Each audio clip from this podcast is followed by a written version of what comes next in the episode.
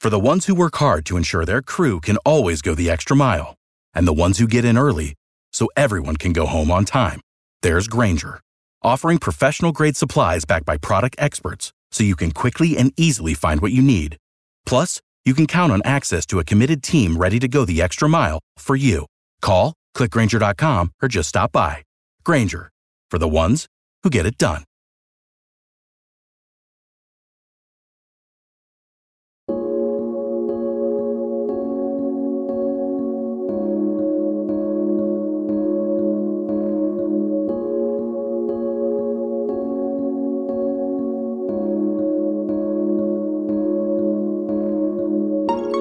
All right, folks, welcome to Pickaxe and Roll, brought to you by DraftKings Sportsbook, America's top-rated sportsbook app. I'm your host, Ryan Blackburn, at NBA Blackburn on Twitter.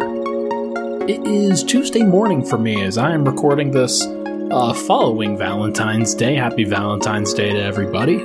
Following the Denver Nuggets win on Monday night over the Orlando Magic. Final score 121-111. This was not a surprising result, I don't think. This was a game where Denver's offense was clearly clicking. They knew what they had to do, and they knew exactly how much energy they had to expend in order to do it.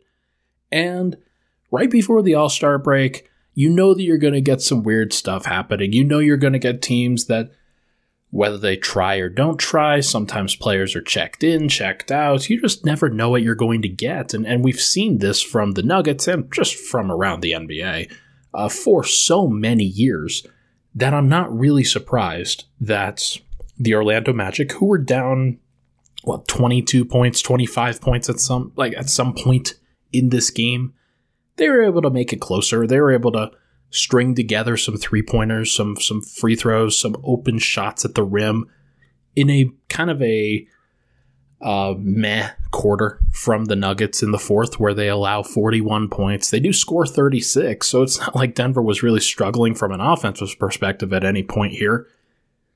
But there were just times, I think, where the Nuggets were able to really put the pressure on this Orlando Magic team. And it really started in the first half. It really started with the starters in that first stretch where every starter was a double-digit positive in the first quarter. And you have to start out, of course, with Nikola Jokic, who I thought played pretty well, and I thought he distributed the ball reasonably well in that quarter. You found Bones Highland for some shots. You found Will Barton for some shots. You found Aaron Gordon, of course, but everything sort of comes down to Nikola Jokic in these games, and it wasn't his best game. It wasn't his best performance, but when you're the Nuggets and when you have the MVP on your side, sometimes a 26, 15, and 7 game isn't up to par because that's really the standard that Nikola Jokic has set so far this year. 10 of 26 from the field, 3 of 9 from 3, 3 of 3 from the line. Only got to the line 3 times, and I do think that there was some weird variance here where a lot of the shots that Nikola Jokic missed, sorry if you can hear that in the background, there's just a loud-ass car at 1 o'clock in the morning for whatever reason. But Denver, they were able to go through Jokic a lot of these times, and he only got to the line 3 times. Some of the misses that he had, the 16 missed shots that he had tonight, which are a lot. He doesn't usually miss that many shots ever, frankly. Some of those misses were because, good God, some of the misses were because he was getting contact. There was a lot of non-calls, I think, that went against Nikola Jokic. He got blocked a couple times at the rim, and he was bothered several times. Part of it was good defense by Wendell Carter Jr., who had a really nice game at 25, 12, and 4 with 2 steals and a block. Wendell Carter Jr. was very good in this game, matching what Nikola Jokic did. But I just think that he was able to get away with a lot, where Jokic only gets to the line 3 times, is bothered consistently. Denver doesn't get the foul calls in that situation that they probably should be getting. And Orlando, where they are a team that's always playing from behind, They were often given the benefit of the doubt tonight, and it's just a frustrating place to be for a superstar like Jokic, where he never gets the benefit of the doubt. But he had to fight through it, and he did fight through it, and hit a cash three at the end of the game from the corner. That really kind of sealed the deal. The game was really kind of set pretty much when the starters came back in the fourth quarter. I think the margin was about 12 at that point or something like that, with about 7 minutes left to go. And the margin quickly gets back up to 18 points after some good play from Bones Highland, after some good play from Nikola Jokic. And then it was kind of just window dressing from there. But Jokic, this wasn't a B game. This wasn't a C game. This was probably a C- game from him. Maybe a D+ game from him, which is fine. Because if you're getting a C- game from Jokic and a win, that's great. That's great. That's what you're looking for. He doesn't always have to be at his best, because Denver needs him at his best when Denver's facing a tougher team. They didn't need his best tonight against Orlando. We will see what happens against Golden State on Wednesday. But another guy who I thought played pretty well tonight was Jeff Green. Missed a bunch of threes early in the game, was struggling to get those to go, but ultimately found a way to make an impact as a cutter and then as a floor spacer, getting to the line a little bit throughout the game, and was an important piece for Denver kind of settling things down, where he was able to hit a big play. There were a couple times where he caused a timeout based off of a cut he had or multiple threes that he strung together. It wasn't the most efficient night from him, where he did have 17 points on 12 shots, shot 2 of 7 from three, so he probably could be better there. But he got to the line 4 times, which is not something you normally see, and he was a +9. Like, that's all I can really ask for from Jeff Green. Aaron Gordon, not a great game from him. The numbers definitely say, okay, only took 6 shots, went 2 of 3 from the three-point line, grabbed 6 rebounds, 3 assists, whatnot. He turned the ball over 5 times, and I thought he, among others, was letting Franz Wagner and Gary Harris kind of get back into the game and make those role player type plays that Gordon isn't necessarily in there to stop. Like Gary Harris stripped him of the ball at one point, caused a jump ball, and then won the jump ball over a 6'8" Aaron Gordon. Gary Harris hit a couple threes and was just a very large pest in this game, in a lot of different ways, with 15 points, 6 assists, 4 steals. And I thought that Gordon was one of the culprits there as to why that was happening, as to why that was occurring. But he ultimately had a nice dunk at the end of the game, had an off-the-dribble three out of a pick-and-roll with Nikola Jokic, where I think it was a no, yes kind of shot, because he made it. And those are the shots that you have to hit in games where, man, everything just seems to be going away from you, going the other team's way. You need to swing back the momentum, and sometimes it takes an Aaron Gordon off the dribble three. And you don't always have to count on those, but it's nice when they do come around every once in a while. So good for him for coming up with that big play. Think that he needs to be better against the Golden State Warriors if the Nuggets are going to finish the pre-All-Star break schedule on a high note. Bones Highland, I think he deserves a lot of credit for tonight. Did have 3 turnovers. I'm not going to just go out and say, oh man, he was perfect tonight. He wasn't. There was also a pass that was pretty funny where he was trying to hit the weak side shooter out of the pick and roll, but he hit Nikola Jokic in the face while trying to pass the ball. That's just a humorous play. It's nothing like major. It's a one-off thing that doesn't necessarily happen. I also understand from his perspective if he doesn't think that Nikola Jokic is going to roll, and that he's more assuming that he will pop to the three-point line. So, Bones has had to step up in a lot of ways. And I wrote an article today about him, as well as Zeke Nnaji. Everybody should go check that out. It was a bunch of words. And I think that this experience for him, being in the starting lineup, Zeke kind of being a guy who's a closer at various times, it has been good for both of those guys to get involved with Jokic ball.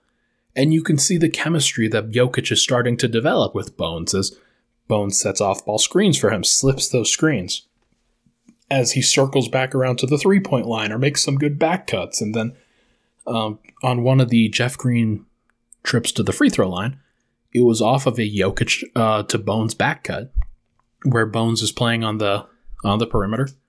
Jokic is waiting for him to move and to get open, and Bones sees that his man is overplaying him, so he back cuts, and then rather than try to force a contested layup, Bones finds a cutting Jeff Green to give him an opportunity to get to the free throw line as well. It's just a really good sign that Bones is starting to make some of these plays, and the shots are going to be there, like 4 of 7, 3 of 6 from 3, 14 points on 7 shot attempts. That's pretty good. Also had 5 rebounds, 2 assists, and 2 steals. That's good. It wasn't the best passing game from him, and I do think that the turnovers are, you're going to have to start looking at those and see, okay, is this something that he can knock down, or is this something that's going to kind of stick with him for a while? And once you get that answer, and once you feel like he's in a better position where he can consistently impact things positively, then he could probably be in a playoff rotation. I still think that he's probably on the outside looking in when Jamal does return, but I do think that Bones, from what we've seen, he has had some tangible growth on both ends of the floor, and he had the highest plus-minus on the team tonight, just seems to figure things out when he's out there, and Cole Anthony and Jalen Suggs were his primary matchups on the floor tonight, and those guys combined for 25 points on 24 shots. So it's not like the time that he was out there, he was some sort of negative. He was contributing to positive basketball and outplayed other young guards. So that's a great sign. That is a great sign to me. Will Barton definitely deserves some credit for tonight too. 17 points on 11 shots, got to the free throw line 5 times, 7 rebounds, didn't have any assists, but only had 1 turnover. So it wasn't like, I don't think he was in a situation where he had to pass the ball a ton. He was more in a situation where kind of like a Zeke Nnaji or a, I don't know, JaMychal Green or somebody like that, where they're more play finishers. And Michael Porter is a good example. Like a play finisher is somebody who the ball finds them and then they take advantage of the advantage that has been created for them and then take the residual shot. That's kind of how it felt like with Barton tonight. He wasn't the biggest priority in the game plan, wasn't necessarily the guy who handled the ball a ton, and I think that there are times where I'd probably raise my eyebrow a little bit on some of the things that he did, but there was a nice back cut play that he had on an out-of-bounds play with Jokic where he got the ball to Jokic and then immediately cut back under the basket. It's just plays like that, the nuances that I think go underlooked by a lot of folks. But he is creating good, efficient plays. 17 points on 11 field goal attempts, 6 of 11 from the field, is really good. That is good, efficient basketball. And he consistently contributes to that for sure. Let's take a break. When we come back, we are going to talk about the bench unit, as you all know. But first, this podcast, as you know, it is brought to you by DraftKings Sportsbook, America's top-rated sportsbook app. I am always excited to be a major part of the DraftKings family. And though the Super Bowl has just wrapped up, we now are the sports betting partner of the NBA. And they have some deals that are so good that they are too good to pass up. I'm talking about between-the-legs 360 windmill good. As you know, the dunk contests, they're coming up soon. You're going to probably see some of those from all of the dunk contest contributors. And if you know it's good for you, as a DraftKings customer. New customers, they can bet just $1 on any team and get $150 in free bets if they win. It is that simple. And DraftKings Sportsbook customers can also bet on the NBA with new same-game parlays where you combine multiple bets from the same game for a bigger payout. The more legs you add, the more you win. Unfortunately, tonight, I did not win because the DraftKings over-under, the spread on the Nuggets game was minus 11.5, and Denver won by 10. Or no, it was minus 10.5, and Denver won by 10. So I bet the Nuggets line, and it just didn't work. But I was so close, and that was off of a free bet that I received from DraftKings for a previous promotion. So I was basically able to turn free money into an opportunity to go bet on something tangible. Go get some actual money. DraftKings takes care of you that way. They are safe, secure, and reliable. You can deposit and withdraw your cash whenever you want. So make sure to download the DraftKings Sportsbook app now and make sure to use promo code MHS when you do. Bet just $1 on any NBA team. Get $150 in free bets if they win. That's promo code MHS. Only at DraftKings Sportsbook, the official sports betting partner of the NBA. Must be 21 or older, Colorado only, new customers only, restrictions apply, minimum $5 deposit. See DraftKings.com/sportsbook for details. Gambling problem, call 1-800-522-4700. We'll be right back on Pickaxe and Roll.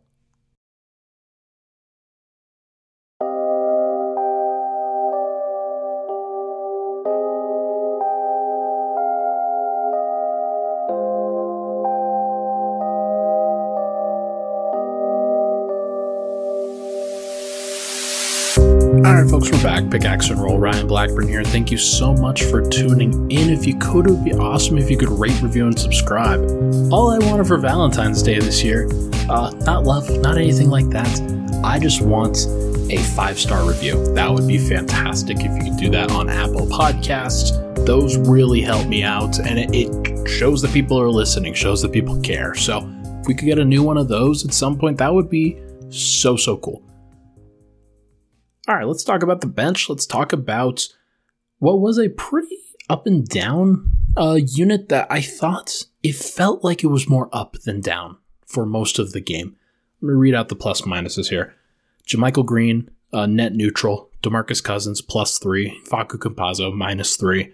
Austin Rivers, +2. Bryn Forbes, +1. So it was basically even in their time. Like if you want to go strictly by Cousins minutes when Jokic is off the floor, then it was a +3. So there is something to it that, look, DeMarcus Cousins, 7-0 in games that he has played.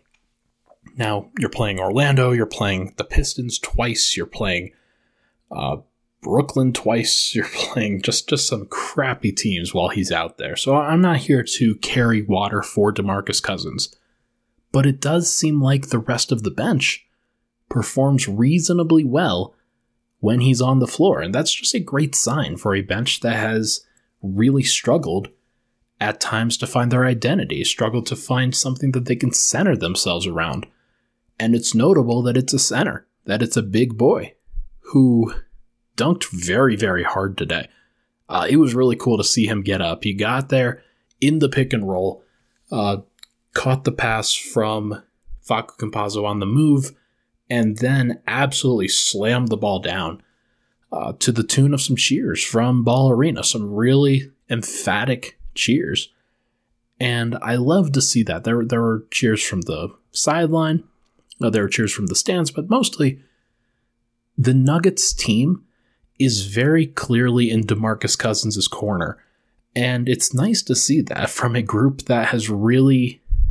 like, they love to support each other. I think that's been pretty clear during the Nikola Jokic era. It's that he has brought about such a tenor of unselfishness, just getting the job done, whatever the job is, whoever's doing the thing, who's ever scoring the points, it's more about the team winning than about who scores.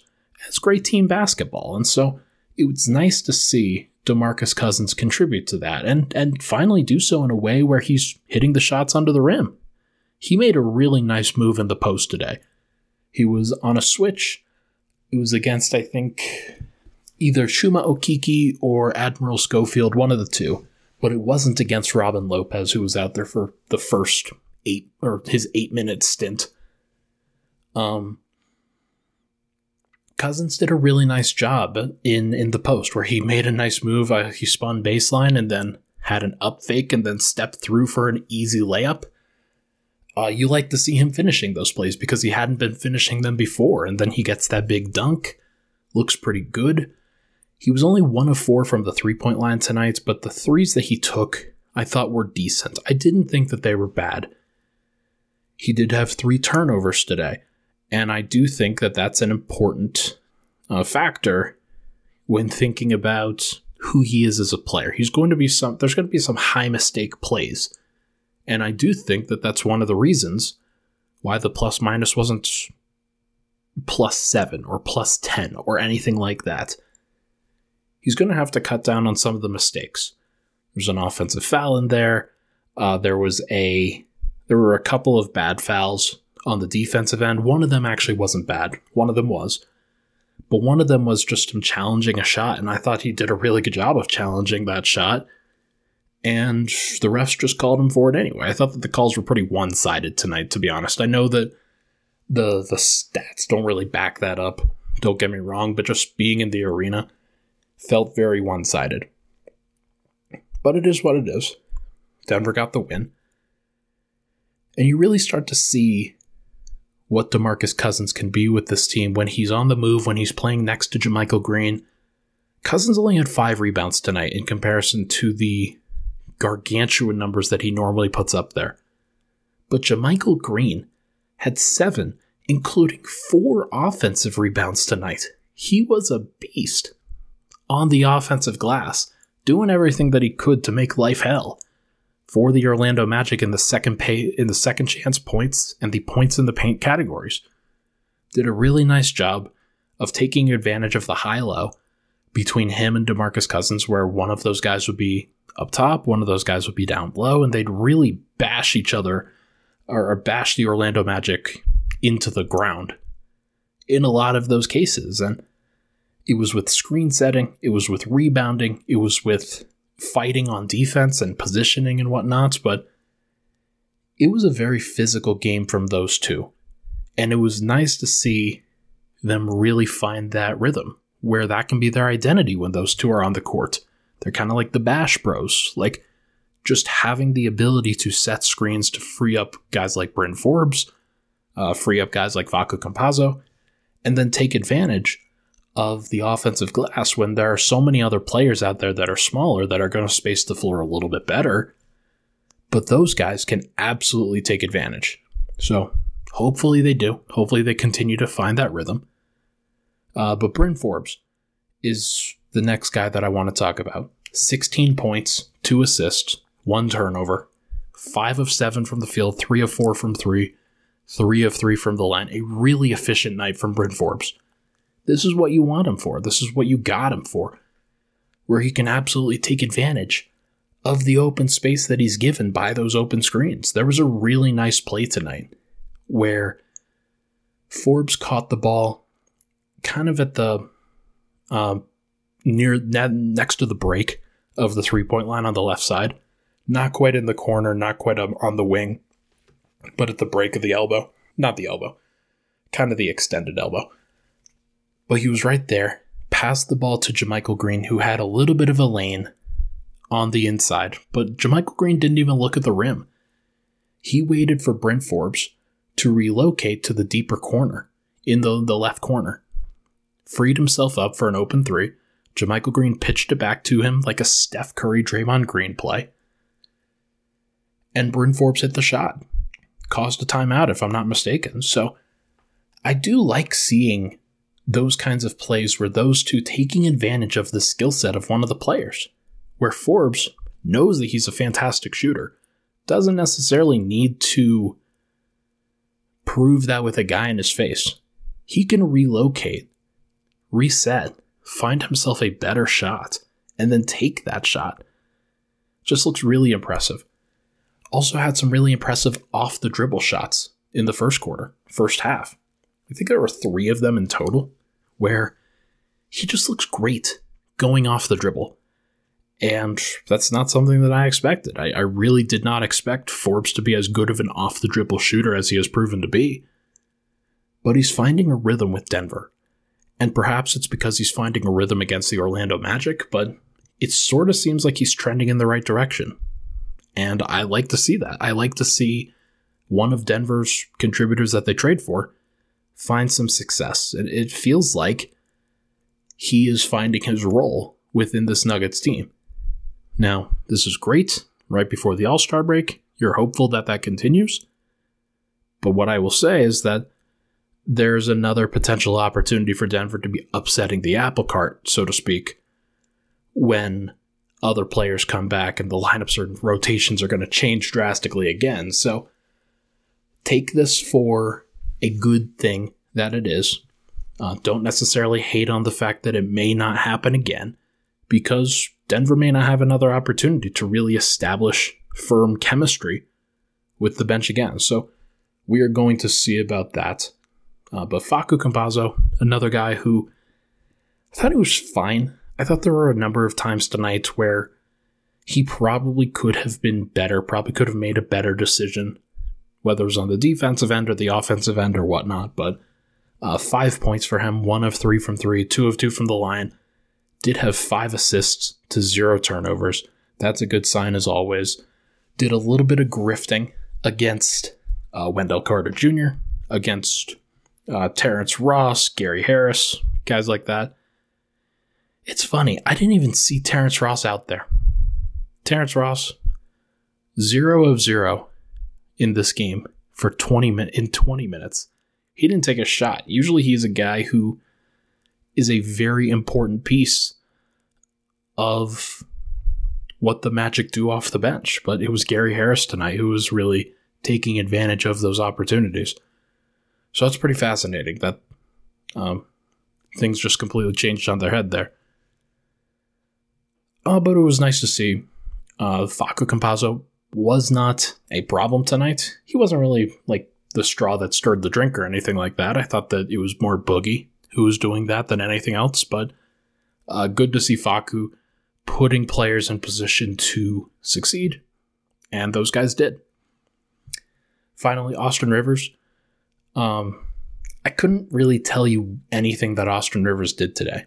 Like, it was just very funny. Like, very unassuming game from him. 0 points, 0 of 3 from the field, 0 of 1 from 3. 2 rebounds, 2 assists, 2 steals, 2 turnovers. I couldn't tell you any of those plays that happened. So that's not necessarily a bad thing. He is clearly the fifth option in a lot of these constructs, where Denver's often going to find their big guys, and Facu Campazzo is going to be the facilitator, and Bryn Forbes is going to be the outside shooter. Rivers is kind of the connector, and I wonder if that's a role that's best suited for him, or if that's suited for a guy like Davon Reed a little bit better, but he really is doing not a lot while he's out there. I don't want to minimize what he's doing. Like, maybe he's the reason why Terrence Ross didn't shoot. It's very possible. I don't want to, like, berate him or anything for that. Like, he deserves the credit for helping the team be successful in his minutes. I don't want to minimize that. So good for him. Good on him. All right, let's take a break. When we come back, we are going to discuss something that Michael Malone said post-game today about complacency. We'll be right back.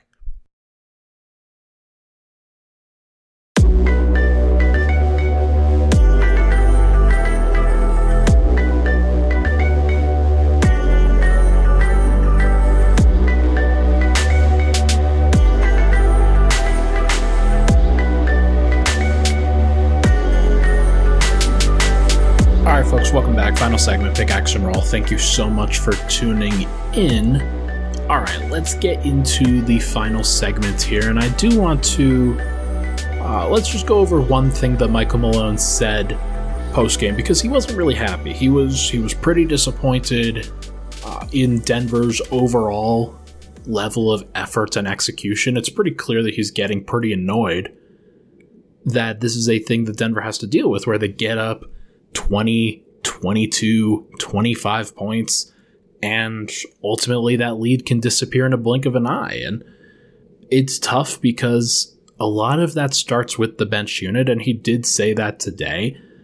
A lot of that is just kind of a level of complacency where Denver feels comfortable when they get up into those situations and doesn't really realize that a lead can disappear in a blink of an eye. You would think that they would learn. You would think that there would be enough situations where they go up by double digits and then lose. I don't know if they lead the NBA in that mark, but I do think that they're close, where you get up because you're so successful in the first half and then so bad in the second half that you kind of just completely miss the boat. And he was very concerned, or at least maybe very concerned is the wrong thing, but he's displaying an outward level of concern for the complacency for the second unit and just how inconsistent it has been, not necessarily from the play, although that is true, but more just from the players that are out there.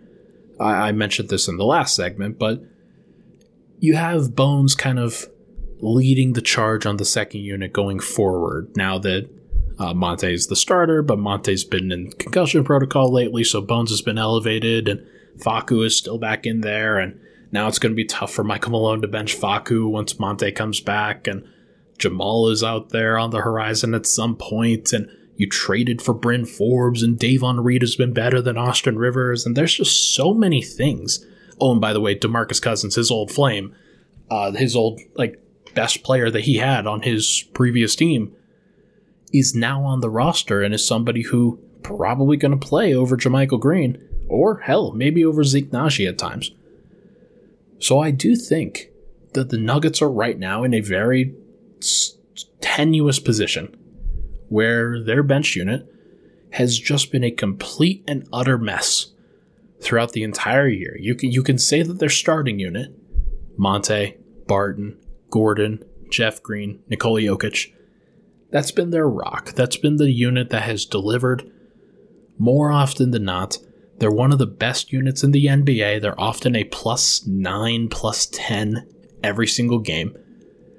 And it's on the bench most of the time to make up the difference, or at least not lose the difference, where if you can stay above a -9 or a -8 or however, then you're usually going to be okay. But I do think it is tough for this team in general because so often the bench has stretches like they did tonight where they play well in the first half. They figure out some things. They do pretty well. And then in the third quarter, they go on a pretty solid run, get the game up to a 20 to 22 point margin, and then in a flash, an absolute flash, it's down to 15 again. Because you get a turnover, you get free throws, you get a missed call by a ref, you get a technical on Austin Rivers, and you get an and one, or whatnot, or an open three, or there's just so many different ways that lead can kind of disappear that when the bench or when the starters come back in, they're in a tougher spot than they would have been. I also think that Nikola Jokic sometimes, I don't know if he pushes the right buttons all the time.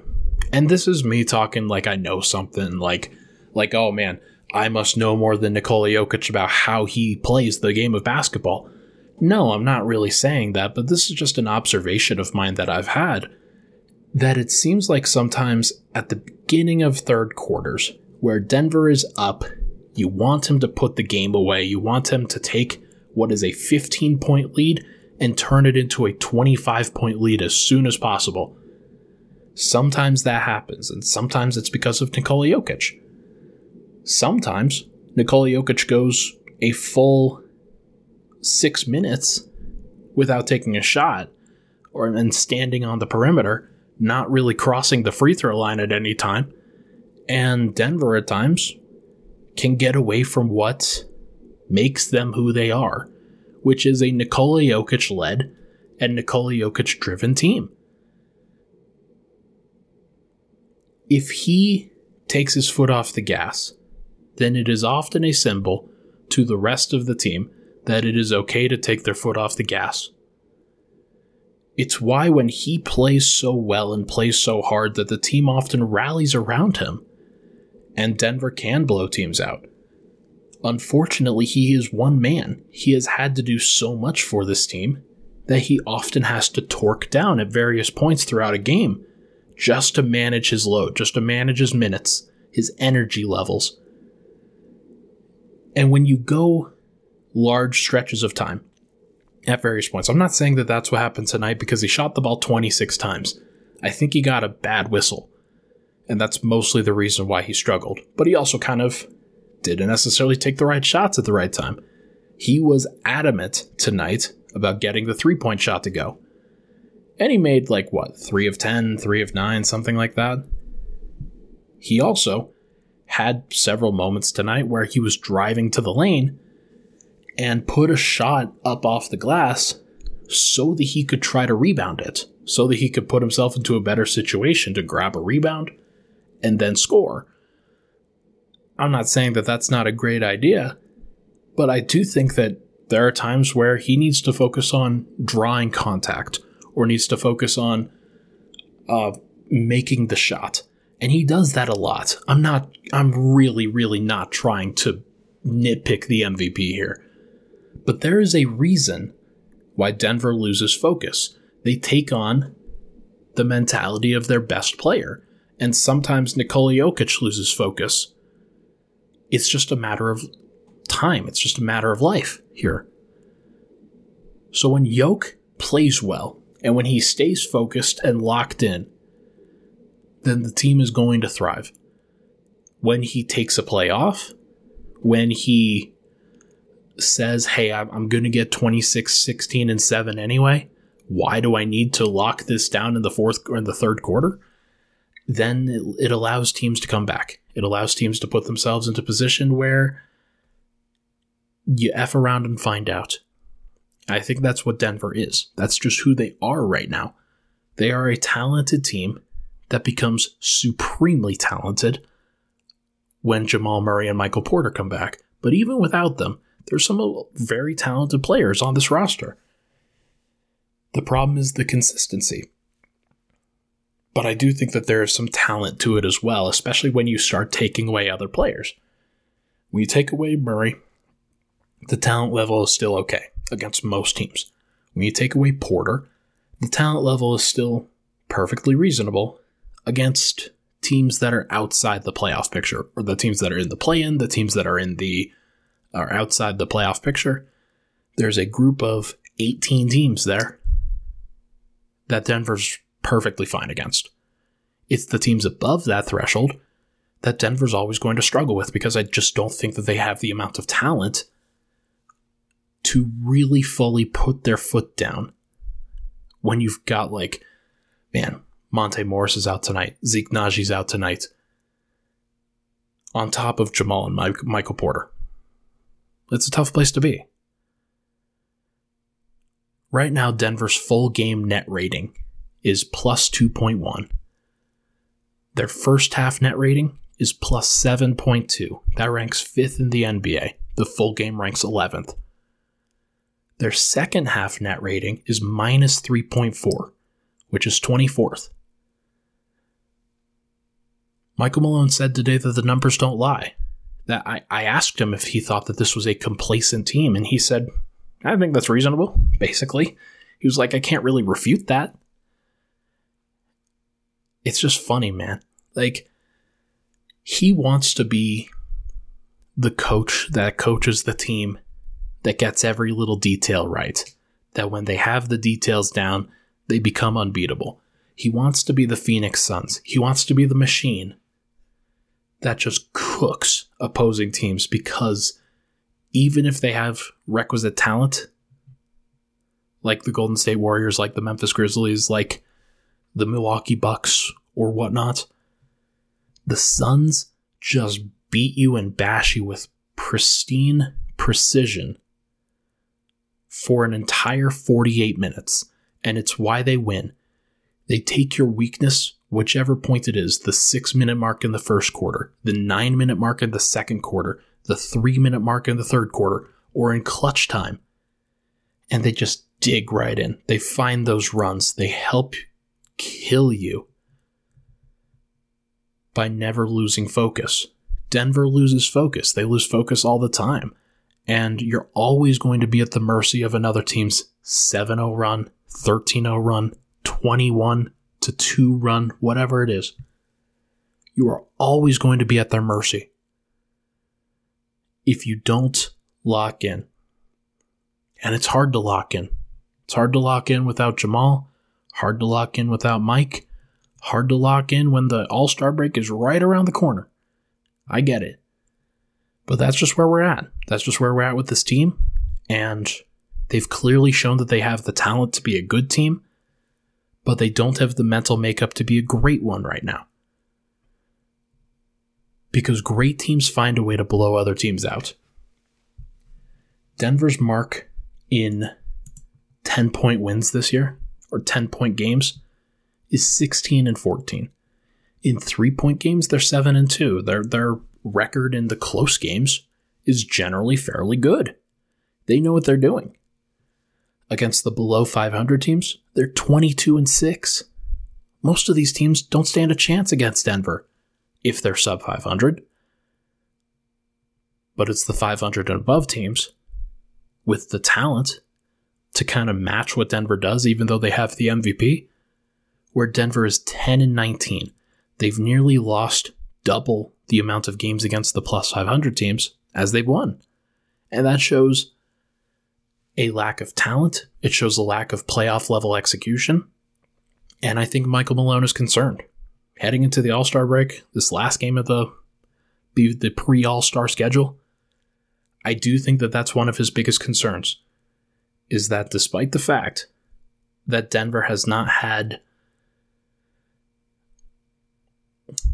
like they have had this year, a whole bunch of time and a whole bunch of opportunity with Monte Morris healthy, with Will Barton healthy, with Aaron Gordon healthy.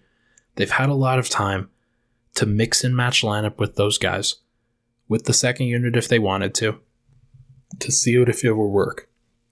They haven't done that. And I think the reason why they haven't done that is because they know that they're going to upset the apple cart anyway when Jamal and MPJ do come back. I am very curious as to why they haven't tried more staggering. I think it's probably more of a minutes thing for everybody. They aren't trying to overload anyone from a minutes perspective. It's why they've rested Aaron Gordon. It's why they've rested Nikola Jokic. They aren't trying to play everybody a whole bunch of minutes before they have to. And that's probably a good idea, because despite the fact that they haven't developed those playoff caliber habits, if Jamal and Porter do come back, Denver is in a 6th seed spot right now, 2 games above the play-in over the Minnesota Timberwolves, and they have an opportunity to really put some distance between themselves and Minnesota going forward, because they have a much easier schedule going forward than just about any other team in the NBA. But it would be great if they could get themselves and steal themselves a win heading into the All-Star break against a better team in Golden State that has a lot more momentum, given that they've gotten Klay Thompson back, that he's played pretty well. They just beat the Los Angeles Lakers, whatnot. They have a lot of momentum. Can Denver capitalize on what is usually a bad spot for opposing teams? I am very curious. We'll just have to see. That is going to do it for this episode of Pickaxe and Roll, brought to you by DraftKings Sportsbook, America's top-rated sportsbook app. Thank you so much, everybody, for tuning in. Really appreciate all the love and support on this podcast on Valentine's Day, as you know. Thank you so much, everybody, for tuning in. I will talk to you guys very soon.